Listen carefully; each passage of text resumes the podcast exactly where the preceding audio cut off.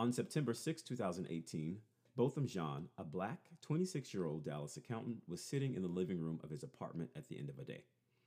Jean settled in on his sofa with a bowl of ice cream and some TV. Amber Geiger, a white, then Dallas police officer, walked into Jean's apartment on a different floor. Thinking it was her own and that she was being burglarized, she opened fire on Jean and killed him. A year later, Geiger was sentenced to 10 years in prison. In the courtroom, moments after Geiger was sentenced, Brant Jean, Botham's brother, asked the judge if he could hug Amber. Moments before, a black bailiff was seen stroking Amber's hair. After Brant hugged Amber, the judge, Tammy Kemp, came down from the bench and hugged Geiger, and then gave her her Bible. Days after, Joshua Brown, the black neighbor who was a key witness for the prosecution in the trial, was murdered as he was getting into his car. There's so many things about this case that are worth discussing, but I want to focus on three specific sections of this case.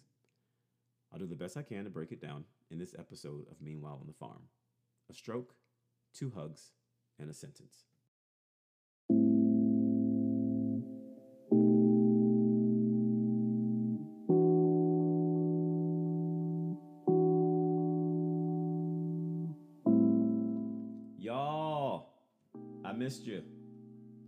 Doing this.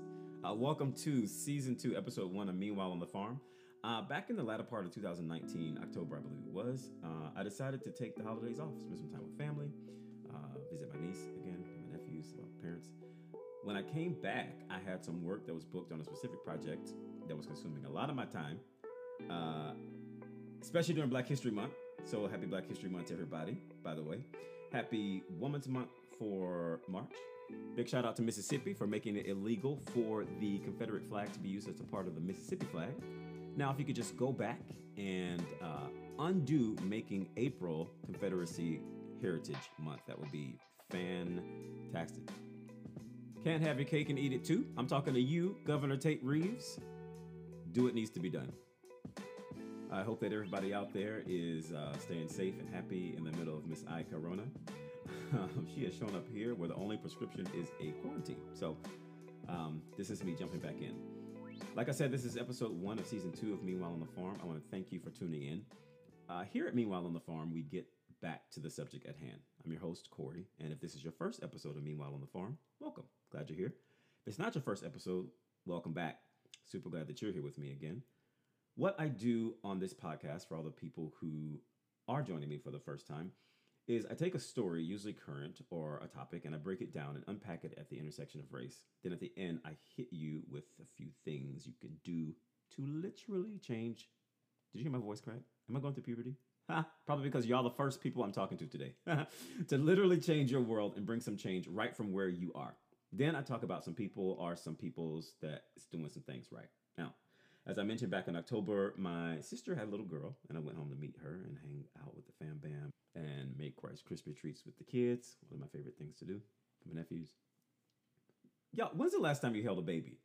Like, put a baby in your arms. I mean, I know everybody ain't baby people, and that's all right. That's all right. My dad, I don't think he's a baby person either, because in his opinion, you can't do anything with him except for look at him. I mean, he's right. They're not really that entertaining. But I love the part of the process when they've done nothing but eat, sleep, and fart on you, and they just get you all warm inside. And you know it's not gas. I'm happy to say, this is retro.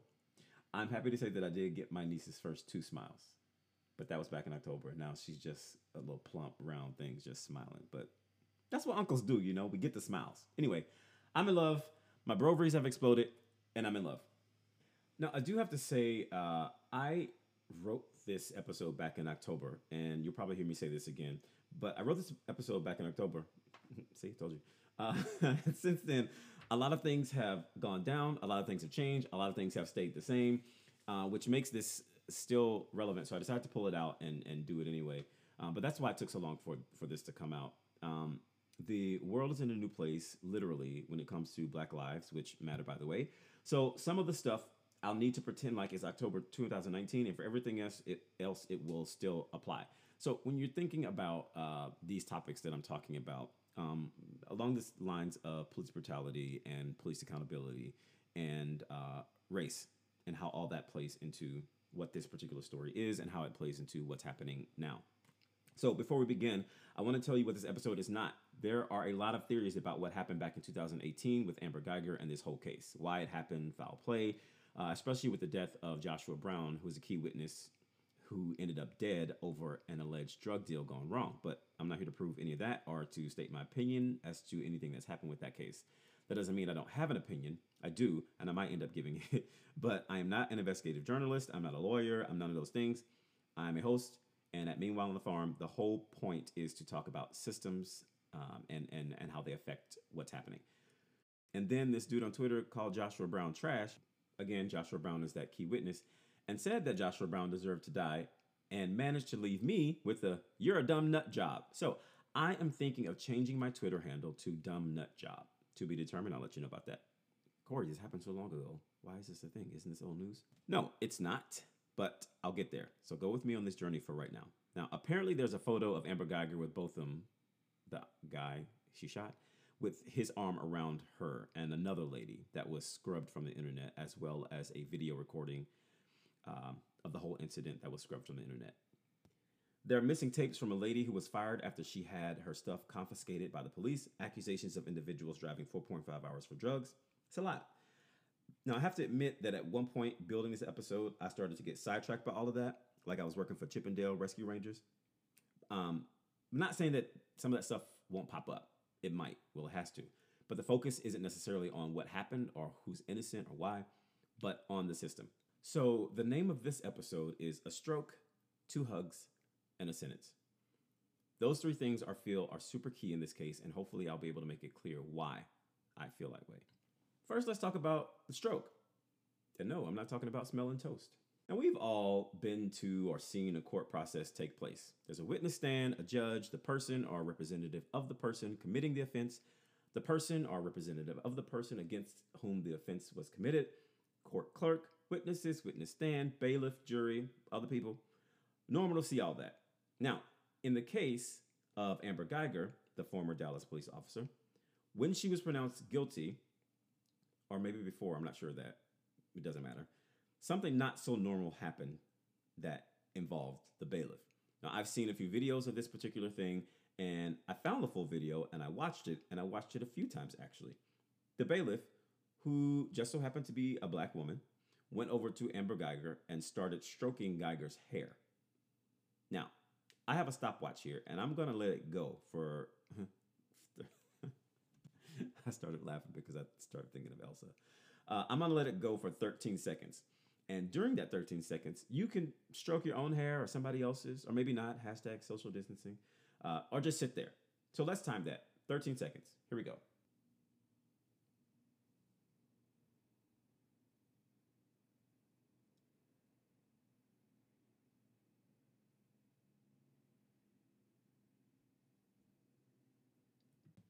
That was 13 seconds. I mean, she might as well put a couple of braids in there. Now, I personally have never seen anything like that, not in a court of law. Granted, I haven't seen uh, too powerful of a number of courtrooms in my life, but I'm not sure that it's standard for a bailiff to be so involved in the grooming process of a convicted murderer. Well, Corey, maybe they knew each other. So you play in her hair for 13 seconds? Hey, girl. There have been a few things said about this bailiff's actions, obviously, and the one thing that has been said pinpoints why there are so many who have strong opposing thoughts about selon de bailiff. Uh, is because it resembles something very familiar to the black imposed culture by the white suppressive culture. Mammying. M A M M Y I N G. What is a mammy?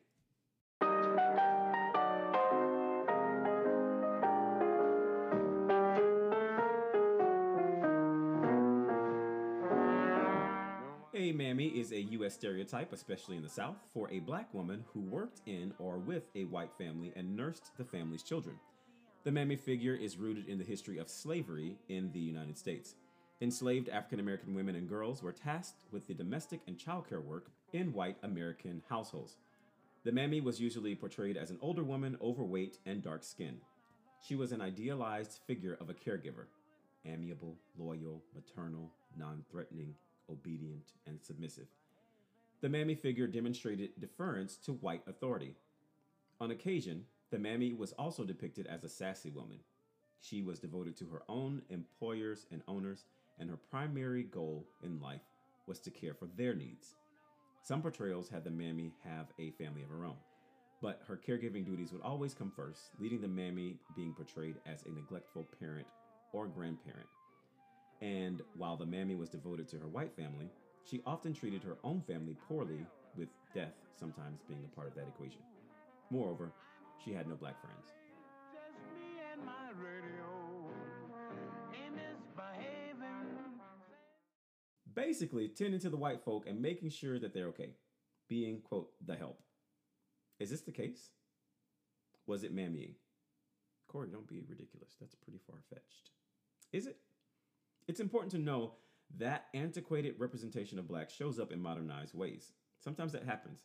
It happens all the time that a racially specific idea runs through the hallway of time and takes on a different shape, but still has the same meaning. So it may look different, but it's actually the same thing. As a quick example, the young black man being told that he had to cut his locks on his head to graduate. That's a modern version of slave owners forcing slaves to conform to a certain look that they demanded. Back to this case. No, I'm not that bailiff, but we can all agree that the stroking of the hair was a little odd and out of place, maybe unnecessary. If you're still not convinced, let's put the shoe on the other sock, shall we? I have never seen a black individual whose hair was stroked after a guilty verdict for any reason. Have you? No? Cool. So, in this situation, black folks presumably taking care of white folks. Again. So, you're saying that if Amber were black, then you wouldn't have an issue. Nope, not at all. What I'm saying is that unless that bailiff is often found stroking people's hair, I have to think that there was something different about Amber that inspired her to act outside of what appears to be professional. And that would have to be two things. One, Amber being a police officer, because officers aren't often held accountable, and we'll get to that in a minute. Meaning she was stroking Amber's hair because she was law enforcement. Newsflash, not justifiable. Or two, because Amber was white. If it's the latter of the two, it definitely mirrors an antiquated way of living, aka mammy. And for the record, neither of these two reasonings is justifiable. Now hold up, Corey. The judge said that the bailiff was checking Amber's hair for weapons and contraband. Mm, I, I think I'm gonna call BS on that one. Here's why. The timeline of what the judge gave and the unnecessary of the stroking and a private testament of some officers don't line up. So you saying the judge lying? You call it what you will, but what I'm saying is that the judge said what she said. No matter how you slice it, there was an oddity about the action, which brings us to another odd thing the two hugs. There were two specific hugs given in the courtroom that day, and the two hugs I'm talking about were given to none other than, yes, Miss Amber Geiger. Now, the first hug came from Brant Jean, Botham Jean's 18 year old brother. Brant asked the judge if he could please give Amber a hug. The judge hesitated, and Brant's voice cracked when he said, please again. And the judge eventually said yes. Now, I timed that hug. Yes, I did. And I would like for you and me, dear listener, to sit in this hug. Okay, we'll do it in silence. Again, if you want to hug somebody else or yourself, go for it, but please don't hug anyone else because of hashtag social distancing unless you've been living with them, et cetera, et cetera. Now, if anyone out there is feeling hug deprived like I am, just hug yourself, okay? All right, here we go again.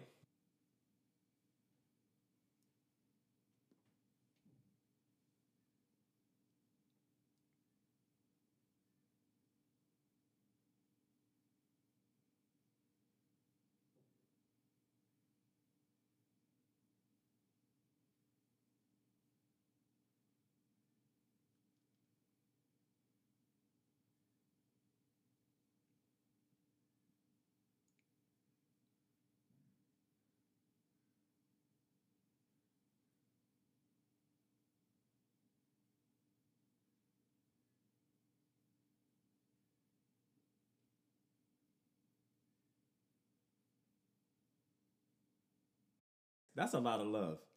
Listen, y'all, I don't hate this woman. I don't. I'm trying to prove a point here. Now, I need to let you know I'm not here to judge Brant's decision to hug Amber Geiger. I do hope that he allows himself to feel the rage that he might feel at some point over the situation. I mean, he did lose his brother. He may not, but if it comes up, I hope that he processes it and doesn't suppress it in the name of Christianity because um, he's 18 or he was then. It's tough though to have to process having your brother killed. So Brant's hug, that was the first hug. That hug, that was 46 seconds. Th- that wasn't the combination of the two hugs. That was Brant's hug. All right.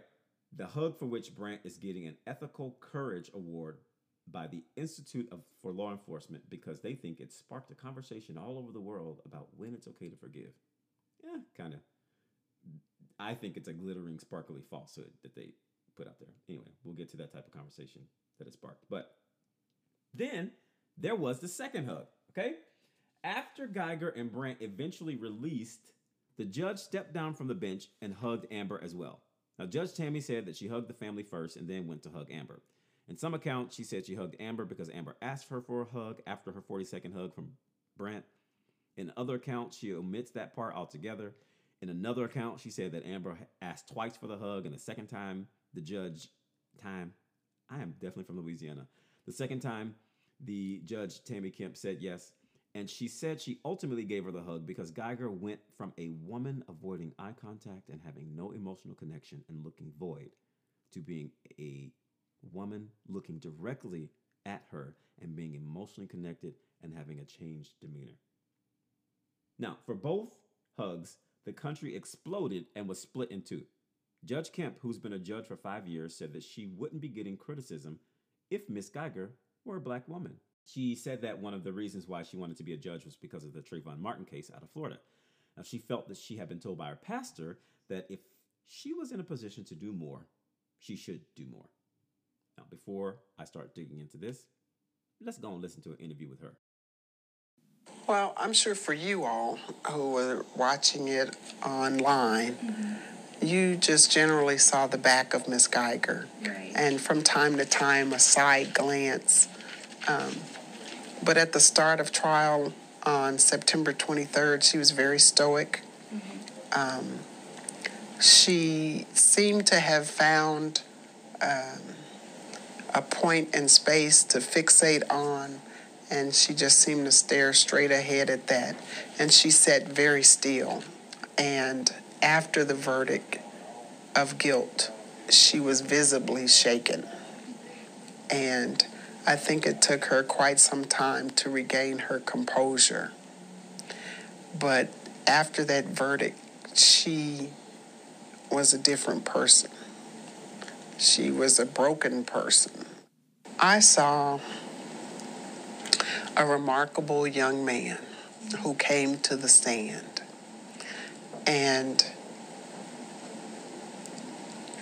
I did not expect, I don't know what I thought he was going to say, but I did not imagine that that was his forgiveness, his outreach to her, um, his telling her that he only wanted the best for her. I did not expect that. There was a lot of crying. Um, I have not had one where defense counsel and prosecutors are crying, as well as the defendant's family and the victim's family. And yes, I was crying. It's not unusual for me to cry. I cry almost all the time. And I think it was cathartic for everybody because uh, the attorneys fought hard. It was a horrific circumstance. And I think Brent Jean gave us an example that the person is more than just the act, the horrific act that they've committed.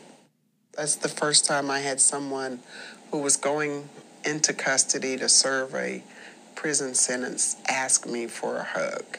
I'm very cognizant of the sheriff's policies concerning contact with an accused.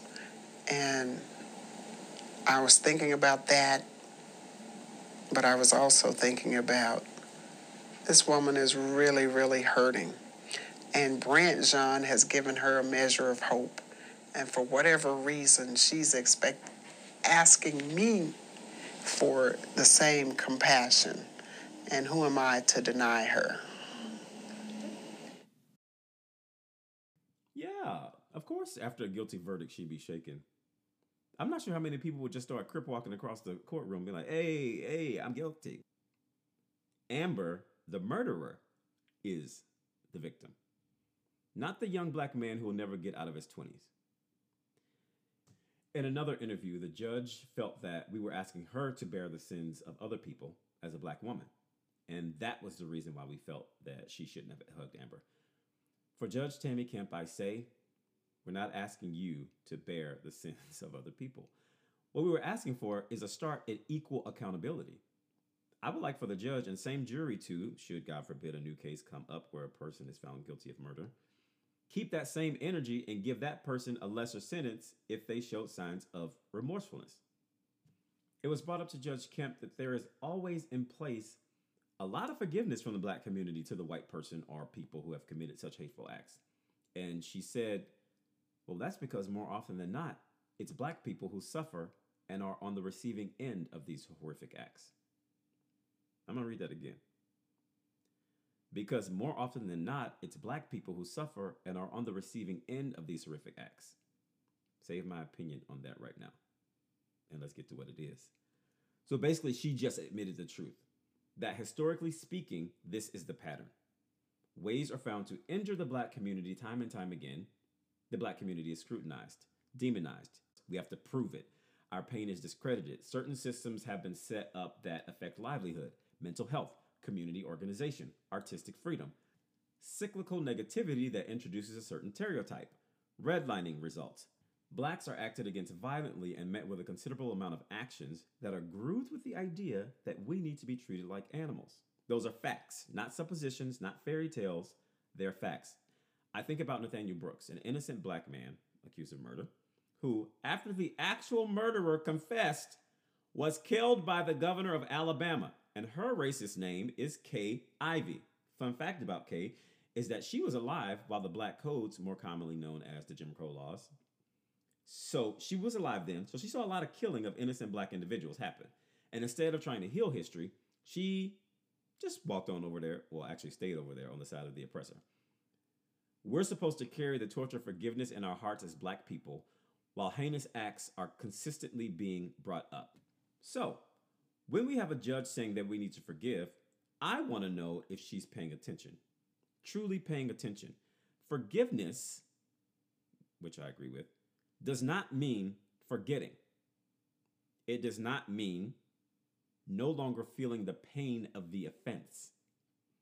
It doesn't mean you stop longing for justice.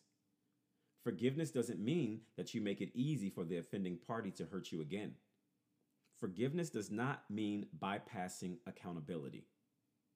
Now, Judge Kemp, in addition to hugging Amber, also gave Amber her Bible. Do y'all know that life coach uh Iyanla? She has that show Iyanla Fix My Life. She said that there is a uh, overflow of people in prison for non-violent crimes because there's a lack of compassion in the courtroom. Now I'm gonna have to disagree with her. Usually she has pretty good things to say, but she's gonna have to miss me with this one. The lack of compassion in the courtroom is not why people are sitting in jail. It's the systems that are set up to bring them to the courthouse in the first place. People sitting in jail for nonviolent crimes are not there because of lack of compassion. She also says that godliness is missing from the courtroom. Again, not necessarily true. The courtroom isn't a place for God when it comes to spirituality. And I'll explain that in a second. Am I saying that Judge Tammy Kemp should not give her a Bible? Can't give her a Bible. I'm not saying that at all. You feel so strongly about it, Judge Kemp? Visit Geiger in jail every day for the next five years because she's going to get on parole, y'all. Pray for her in your own time. Talk to her, counsel her, mentor her on your own time, not in the court of law. I'll give you the fact that judges are human because they are. Judge Kemp was well within her right to get emotional and feel. But part of the reason why you're on that bench is to remain neutral in order to uphold the law without regards to a religion. In this specific case, a hug and a Bible passing was odd. Not odd as in weird, but odd as in ill placed. It was odd at the time she did it. In both cases of the hugs, Brandt's hug and the judge's hug, God and Christianity and the principles of forgiveness were the reason why the people who were okay with it were okay with it. Now, I ask these people, why isn't God more present in cases with blacks? That's not a dig. I don't hate Christianity. But what I'm saying, it goes back to everyone being processed the same way. I'm going to keep asking this. I'm going to keep asking this. What if it were Botham sitting in that seat, convicted of murder, and Amber was six feet deep? Black man, white woman, which is a whole other situation. I'm willing to bet my life that it would be a whole different situation. Now, the judge said that Amber asked her for a Bible, which, by her own testimony, Amber only mentioned that she didn't have one after the two of them had a brief conversation. The judge then left the courtroom, went back to her chambers, and got a Bible and gave it to her. When asked about that, the judge said that she was done, that she was off duty. She said that she wasn't on the clock, so she was allowed to do whatever she wanted to do and shouldn't be scrutinized. So if all hell broke loose after a sentencing, you just gonna go back there and eat a sandwich because you off the clock? This is an invitation to discuss consistency and how there wasn't any.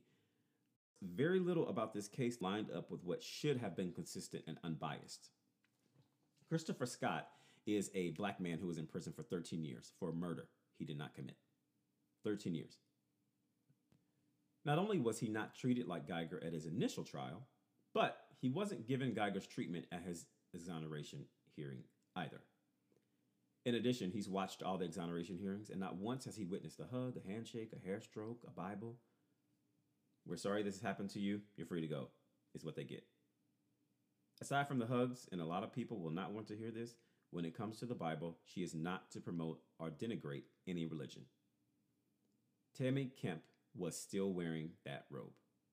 Judge Tammy Kemp was still wearing that robe. And let's go with the fact that Geiger did ask for a hug. The judge said no human being would say no. It's tough because, of course, you want to. I'm a hugger, I get it. But knowing that you have a job to do, the correct response would have been, should have been, I would like to, Miss Geiger, perhaps in another setting. Unpopular opinion, maybe, but I actually don't think it is an opinion. The judge said that she does hug other people, people who she sentences for jail and time and treatment, not murder. And those hugs came after treatment or probation. Wait, so Corey, are you saying that murderers don't deserve hugs or forgiveness? Not what I'm saying at all, but in this case, in Amber Geiger's case, her badge and her skin color helped her out a lot. A lot. The Central Park Five were kids, and they weren't hugged. I'm sure they were crying. What they were? Five black boys who were civilians. Double whammy. Speaking of whammy, we bring it to the sentence. At the start of the case, there was no denying that Amber Geiger killed Botham Jean. She admitted it. She said that she had the wrong apartment and thought that she was being burglarized and she shot him. She actually said that she intended to kill Botham. The white police officer said that before she even went inside, she made up in her mind outside the door that she was going to kill the threat. This is assuming that she actually did think it was her own apartment, okay? She also mentioned that her key didn't work and he flung the door open and she shot him. She went further to say that it's his fault that he's dead because he ignored her commands, and I'm adding this last part right here, from the other side of the door of his apartment. Furthermore, the Dallas police released a statement said that they found traces of cannabis in Botham's apartment. I'm mentioning this because of them mentioning it, going back to how they try to demonize black people. He had a criminal record. Okay, so um, Amber's hope was that she'd either get off altogether for, quote, being tired at the end of a long day. Those were her words. Or at most that she be charged for manslaughter versus murder. Now, to understand the importance of that, you got to understand the difference between the two. The difference is with manslaughter, that's killing because of recklessness. It's not premeditated. Murder, however, is killing purposefully or knowingly. Manslaughter doesn't involve malice or the intent to kill. Under manslaughter, there is voluntary manslaughter, which comes from the heat of passion because of being provoked. Like the ladies from Cell Block Tango, they'd want manslaughter because according to them, it was in the heat of passion. But it just doesn't sound good to say It was manslaughter, but not a crime. Yeah? So that's voluntary manslaughter. Then there's involuntary manslaughter. Now, this is the unintentional homicide from criminally negligent or reckless conduct. It can also refer to an unintentional killing through commission of a crime other than a felony, like drunk driving or running into someone and killing them. That's an example of involuntary manslaughter. For manslaughter, there are different degrees and different types. So we're going to focus on the voluntary manslaughter because in the case of Amber shooting Botham, it wasn't an accident. The accident, according to her story, was her thinking that she walked into the wrong apartment. Again, she didn't just walk in, but for the sake of the point, I'm going to say that she accidentally went into the wrong apartment. That was the accident. The killing, though, the killing was intentional. She meant to pull out the gun, she meant to pull the trigger, she intended to kill him. She chose that option. So, the minimum sentence for voluntary manslaughter in the state of Texas, according to Google, is two years. Okay? That's what Amber Geiger and her peeps were hoping for. Two years. In fact, that's what she was initially charged with. So, two years. Now, I want to bring in some stats. Before I do that, there's a clip online going around where this white lady says that we are not living through an epidemic of racially biased shootings of black men. I've also watched interviews with this woman in them, and she's talking about this book that she wrote. And you know that face that you get when you smell something, but you don't know what it is, and you scrunch your whole face in? I found myself doing that as I was listening to her talk. Because she's a hot busted mess. Heather Mac Donald is her name. She's super conservative and thinks systemic police racism is a myth. She's wrong, and she's actually trying to get this taught in education systems. According to her, the media is spreading a false narrative. She's wrong. She's relying on a different baseline to sidestep the truth. Black people are more likely to be killed by police. That's the fact. That's the truth. And the fact that it's the truth, no matter how you slice it, Heather Mac Donald, it's an epidemic. I am not commenting on the color of the cop shooting, though that's another issue that we can get into. I'm talking about the fact that police are killing and targeting black people, and most of the police are white. And most of these black people are unarmed and not a threat and running away. These stats are from 2018 because, well, 2019 had just ended and hashtag Coronisha Jenkins. Okay, so in 2018, police killed 1,164 people. If you ask the Washington Post, they'll tell you that number was only 992. In 2017, police killed 1,147 people. 25% of those people were black, even though black people in 2017 only made up 13% of the population. Moving further in, black people are, Heather Mac Donald, most likely to be killed by police. MappingPoliceViolence.org. Black people are three times more likely to be killed by the police than white people. 21% of black victims were unarmed, meaning they didn't have a weapon on them. I'd like to state that just because someone is armed doesn't mean that they were actually using the weapon. Okay? So 21% didn't have a weapon on them. Well, then they shouldn't be so violent. Sit your ass down. Shit, I need you to hear this. Levels of violent crimes in the US do not determine rates of police violence. I'm going to say that again because a lot of people try to bring this point home and go, well, they shouldn't be so violent, and then this one happened.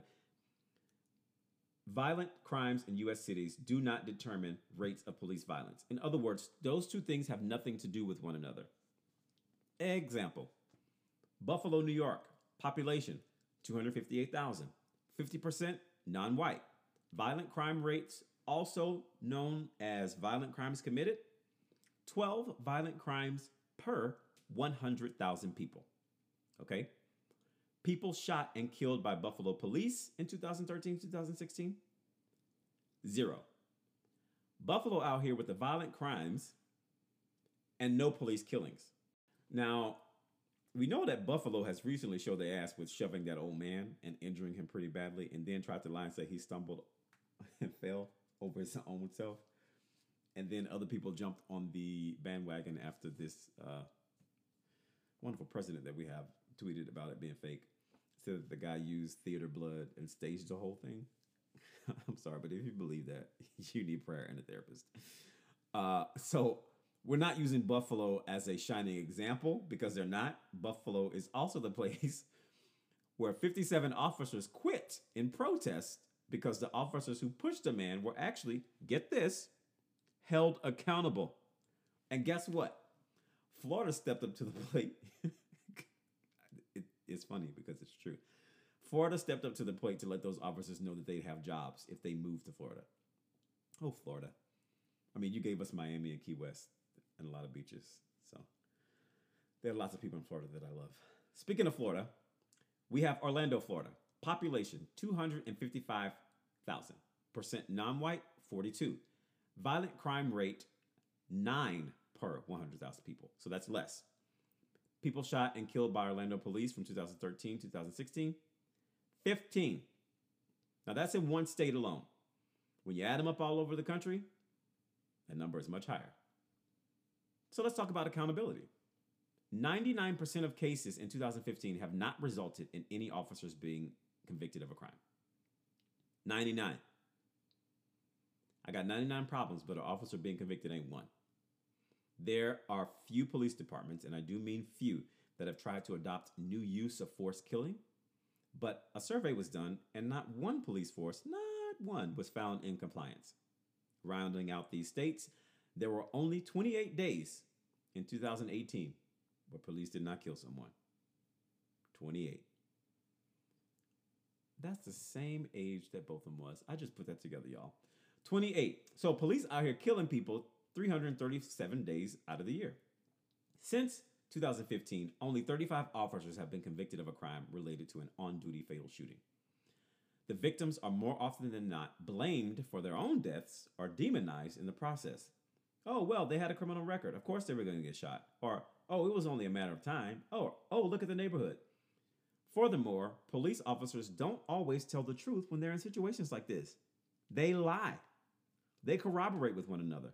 They make things up. They plant evidence. They say they felt threatened as a gaff tape solution. They try to stop people from filming. And recently, there was a situation where one set of police officers turned off body cams, which is illegal, by the way, and another situation where police actually vandalized a security system after they murdered someone to try to hide it. Point there is a huge problem with police accountability when it comes to murdering civilians. Other areas too. But it's huge, as in they're not being held accountable. So when you think about Amber Geiger, she's automatically protected by badge and skin and possibly to get off because she's a white cop. That's like a double whammy of all privileges right there, legit. You've heard me talk about it in other episodes about how white people getting away with heinous things was, and in many ways still is, the norm. So when they're asking for manslaughter, going back to that, Geiger and her team, they're also asking for a little less of the pinning of responsibility. This isn't too far off because historically speaking, they had every reason, not right, reason, to believe that she would get slapped with manslaughter, serve for two years, and keep it moving. That's what they wanted. But what happened? Geiger was charged with murder. Murder sentencing starts at two years and goes on up to 99 years. The jury decided that Geiger purposefully and knowingly killed Botham that night. In other words, she wasn't so tired that she thought his apartment was his. They thought that she did it on purpose. She premeditated it. She walked in and killed him. They determined that it wasn't an accident. They determined that Botham was targeted by Amber. That's what it means when they say that she did not commit manslaughter, that she committed murder. Now, this is huge.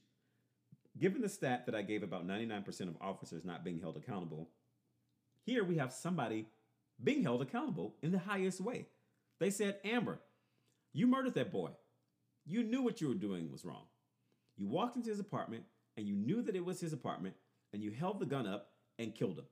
This is what the jury decided, which means they didn't buy the defense's claim that Amber was using the castle doctrine or the castle law, Texas's version of the stand your ground law, which means that a person's abode or any legally occupied space, a vehicle or home, is where they can be granted immunities and protections in some cases when they use force, including deadly force, to protect themselves from intruders and to defend their homes.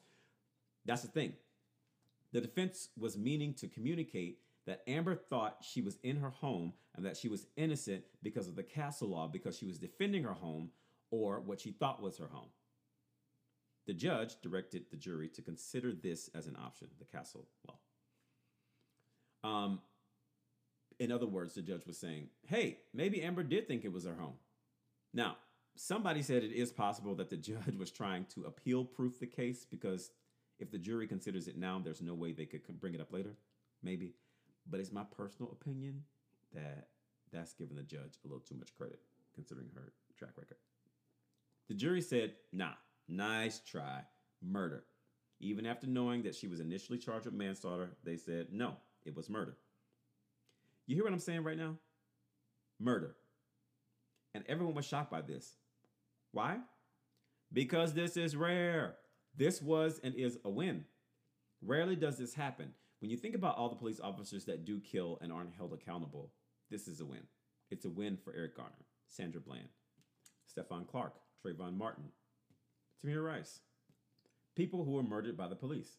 Police who walked away.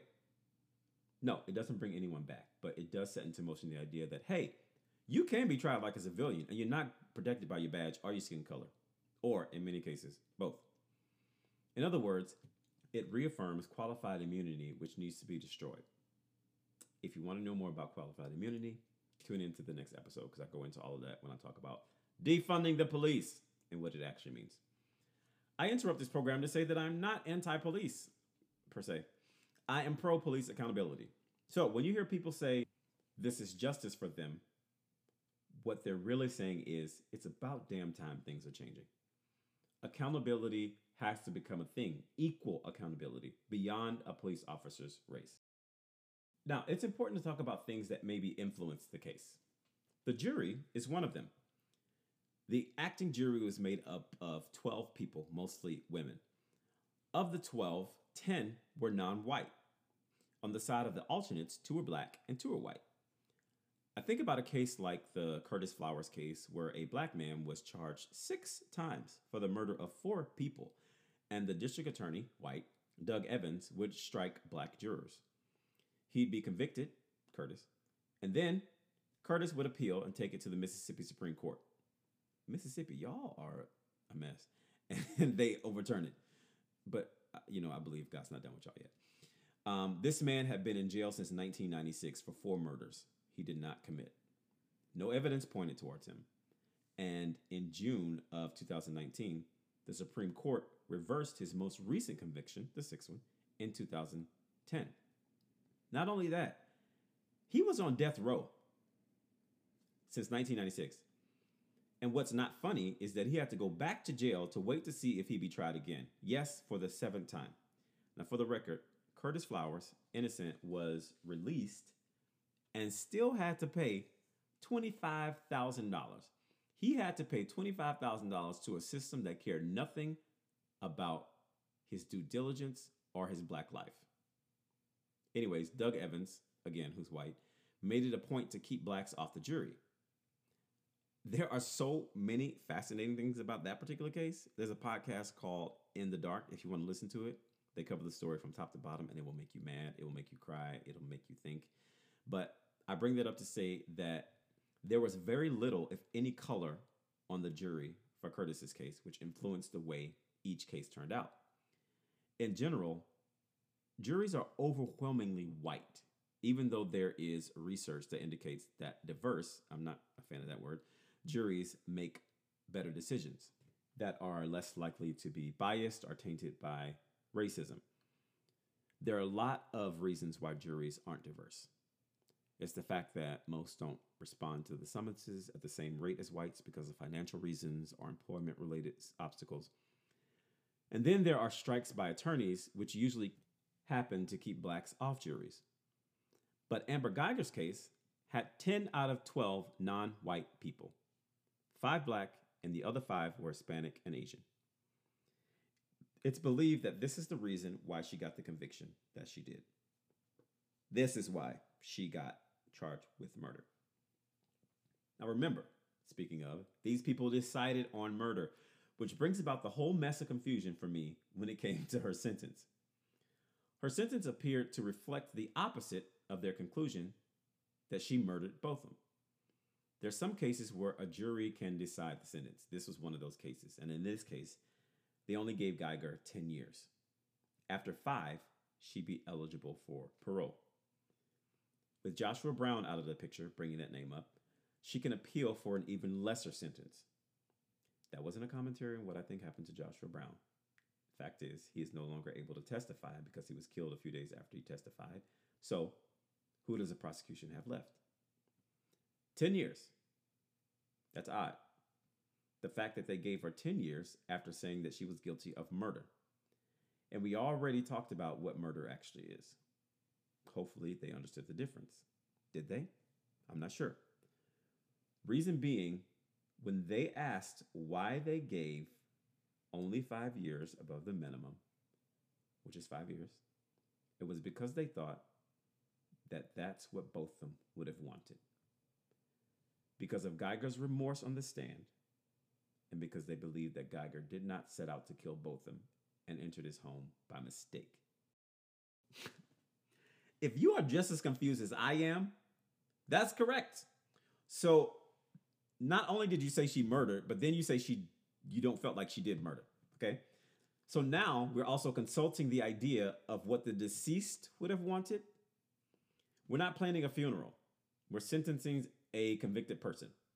One of the jurors in the interview said, I can't give her 28 years.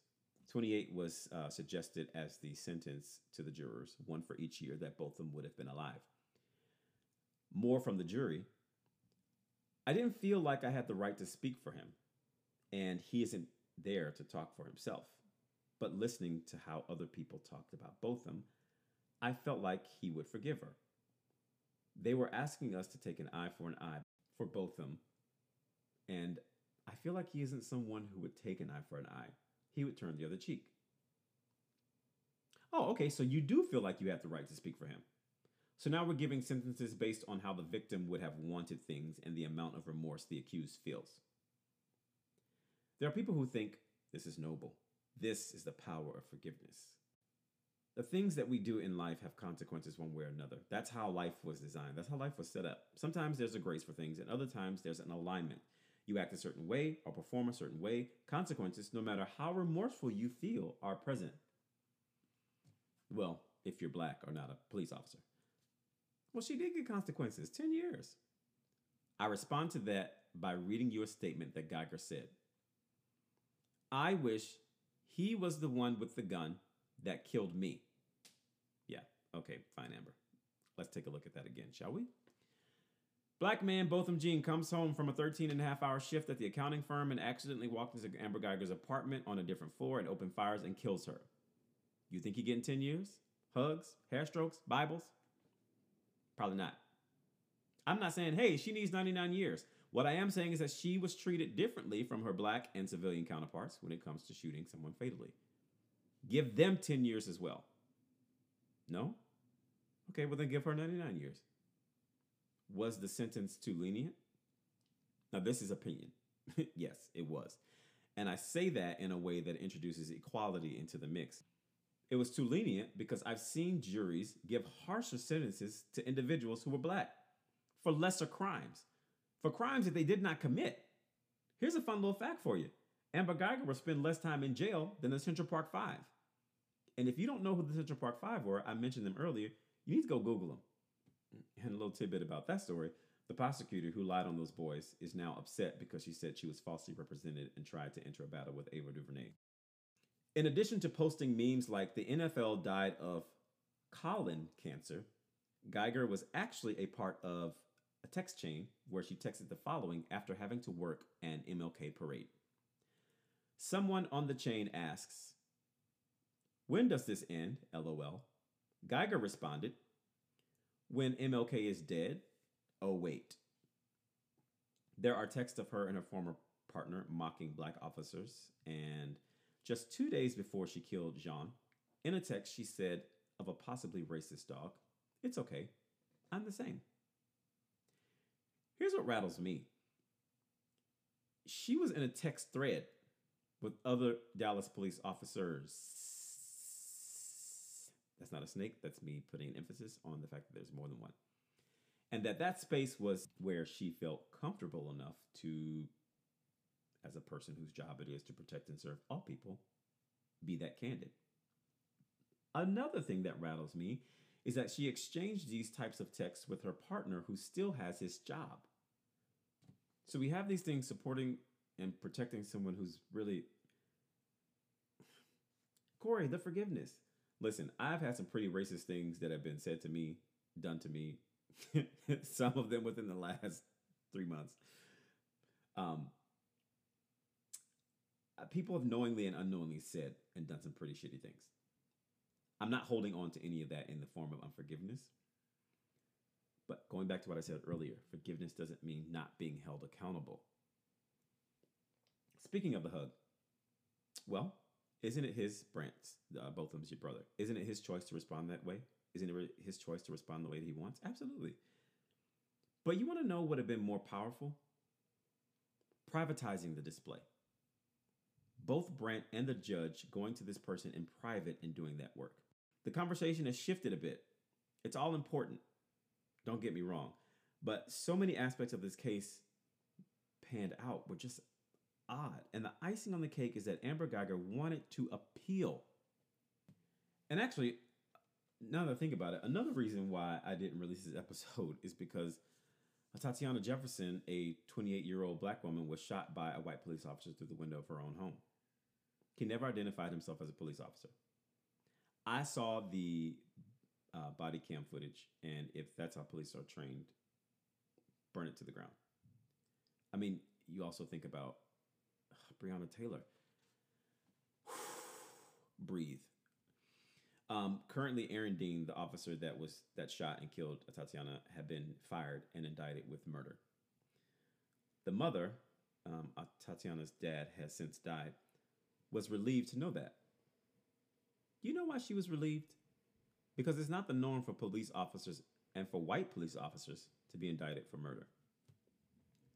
Last thing, and I'll wrap this up here. I want to play for you the call that Amber makes to the dispatch. Maybe you've heard it, maybe you haven't.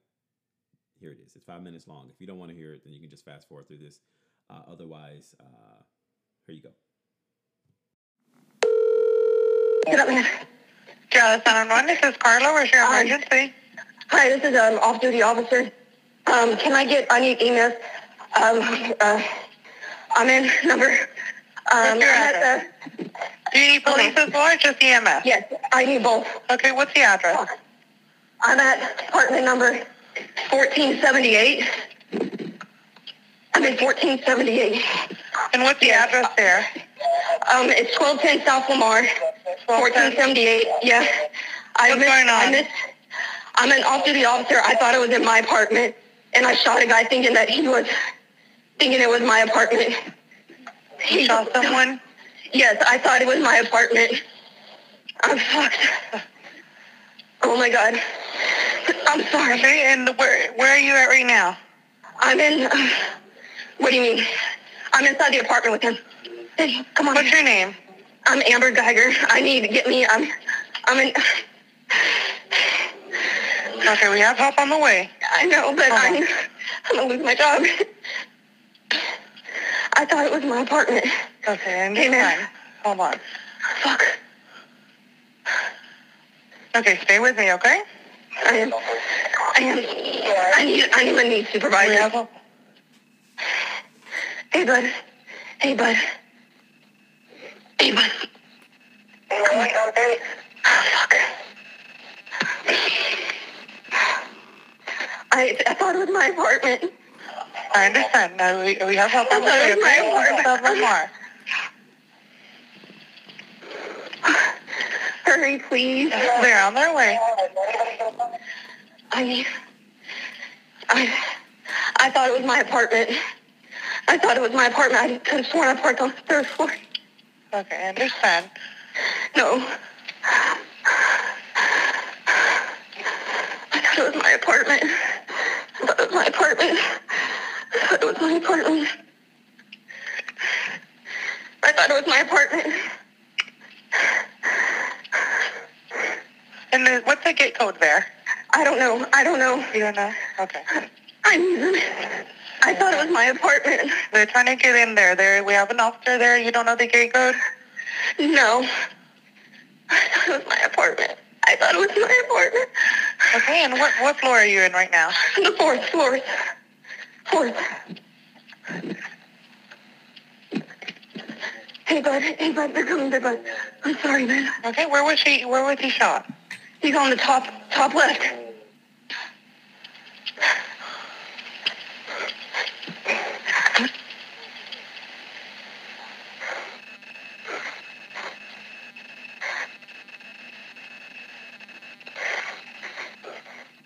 Okay, you're with uh, Dallas PD, right?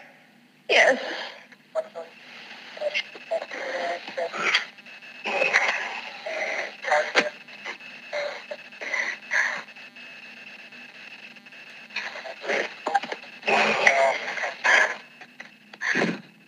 Oh my god, I'm done. I didn't mean to. I didn't mean to. I didn't mean to. I'm so sorry. Hey, bud. They're trying to get there to you, okay? I know. Stay with me, bud.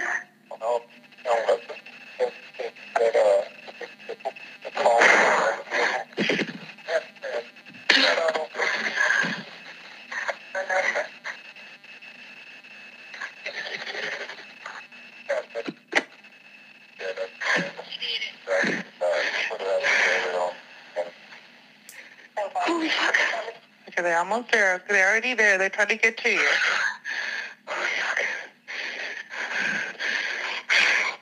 I thought it was my apartment. I thought it was my apartment. Holy fuck.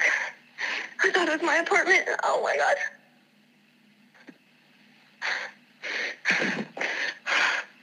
Fuck.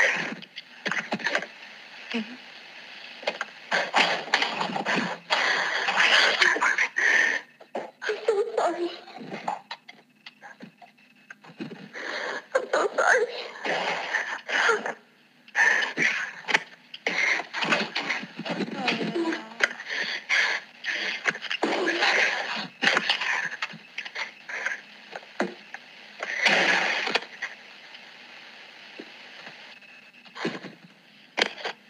Okay, they're trying to get there to you.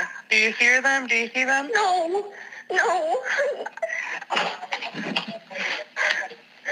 I.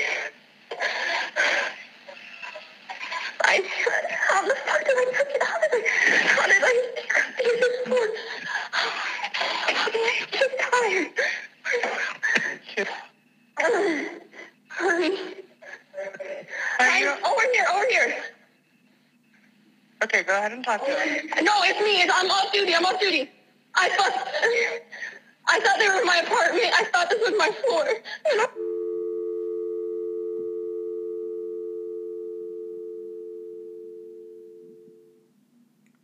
Did you notice anything? Did you hear the dispatch pay attention to Botham? Ask about his condition, whether he was breathing, responsive.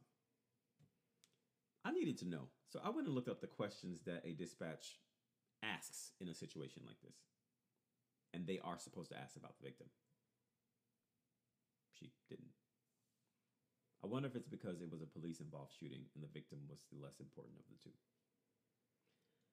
Judge Kemp said that she was surprised that people think her hug was somehow detrimental. How could she not be considering? You know, there's a lot of people who say that anyone tries to make uh, parts of this case about race is race baiting. That this isn't about race. That the trial was fair. That the judge was impartial. That the bailiff was impartial. That the jury did what they needed to do. But I, I one last time if Botham, a black civilian, had shot and killed Amber, a white police officer, would all of these elements still have been in place? Would everything have still been the same? And if it had been the same, would you be surprised? Or would you see Blue Lives Matter post? For the record, I heard an individual say this and it made me think, because it made sense to me. There's no such thing as a blue life, there's only a blue shirt. and it made me think blue lives aren't blue lives, they're humans. And humans that need to be held to a higher standard, a higher level of accountability. Because this hunting is not the way to go about it, and it is hunting. And it's the reason why I think the whole system needs to be flipped. And by flipped, I mean destroyed. Now, to talk to you about what you can do, I know that this particular ask is for police officers who aren't in the wrong apartment, but it's still an important step. Listen, y'all, we need to stay on our reps. We need to make them sick of us. We need to sear our voices into their heads so it's the only thing that they hear. There has to be greater accountability for police shootings. Amber was fired, but was coddled every step of the way in the process and despite what happened. Too many officers are not being held accountable for their actions because, quote, they were afraid or because they fear for their lives. Okay, yes. Amber was treated like a civilian, but was she treated like a civilian of color? And while the situation was a little different, too many black people are the target of police killings. 2.5 to 3 times more likely to be shot by police. How do you contact your reps? House.gov forward slash representatives forward slash find dash your dash representative. Type in your zip code. Once you get your rep populated, click on his or her photo and use that contact information. You say, Hi, Congressman Sherman. That's mine. Hi, Congressman Sherman. My name is Corey, and I live in insert zip code, and I would like for you to join the fight for greater accountability for police shootings. Let them know how disappointed you are in how this is happening, especially in these bigger cities. I mean, it should be everywhere, but definitely those. Another thing you can do is be proactive about informed voting. Notice I said informed voting. That means doing your research, stepping up to the plate. It means taking the hour to research candidates and seeing what they're about and getting the right people into office. We have a huge election coming up in November. Research. Research how people feel about the issues, and especially on the local level. The local level is actually where it counts, a lot of it. Those people appoint other people who directly affect you. So you get the right people in there, you're gonna get the right people working with you and for you. Here are two organizations to which you can donate. First one, Build Power. Um, this is a grassroots organization started by a dear friend of mine, and they have been actively doing the work.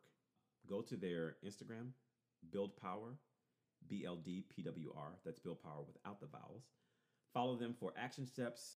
They are constantly posting activations and things like that, ways you can get involved, and drop donations to them while they do the work. Um, also, Color of Change, another organization. They have their ear to the ground, super informed, and are about radical change and equality. So that's this episode.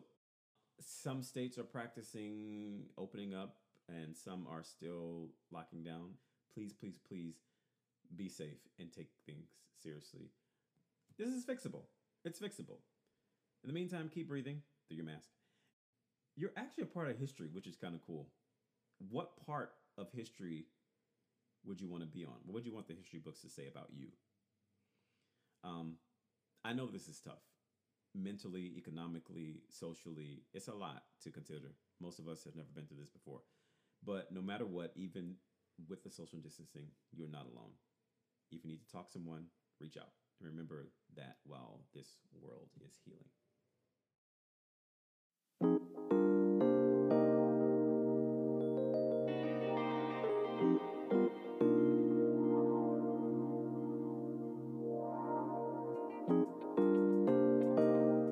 You so much for listening to this episode of Meanwhile on the Farm. I know you got a lot of time on your hands, but most of us anyway, so it means a lot that you spent some of it with me. Listen, you could have been doing anything else, like going to the refrigerator to get an extra snack. I'm not judging you. I'm calling myself out here. Uh, but if you have any questions or concerns, feel free to hit me up at Corey at meanwhileonthefarm.com or you can hit me up on the IG page, Meanwhile on the Farm, and put a dot in between every word. Now, I haven't been very active there in a long old while since I uh, have to get back involved, but you can find me there. And if you're not subscribed to this podcast on your favorite platform, why the heck not? Go ahead and do that. And while you're at it, share this with a friend or family member or neighbor or enemy, especially if it's an enemy. I'm just kidding, y'all.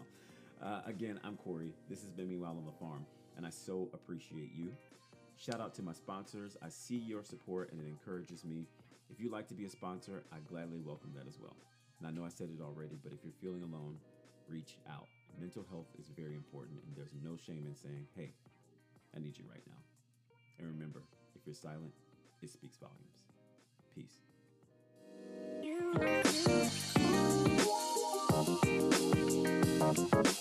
You.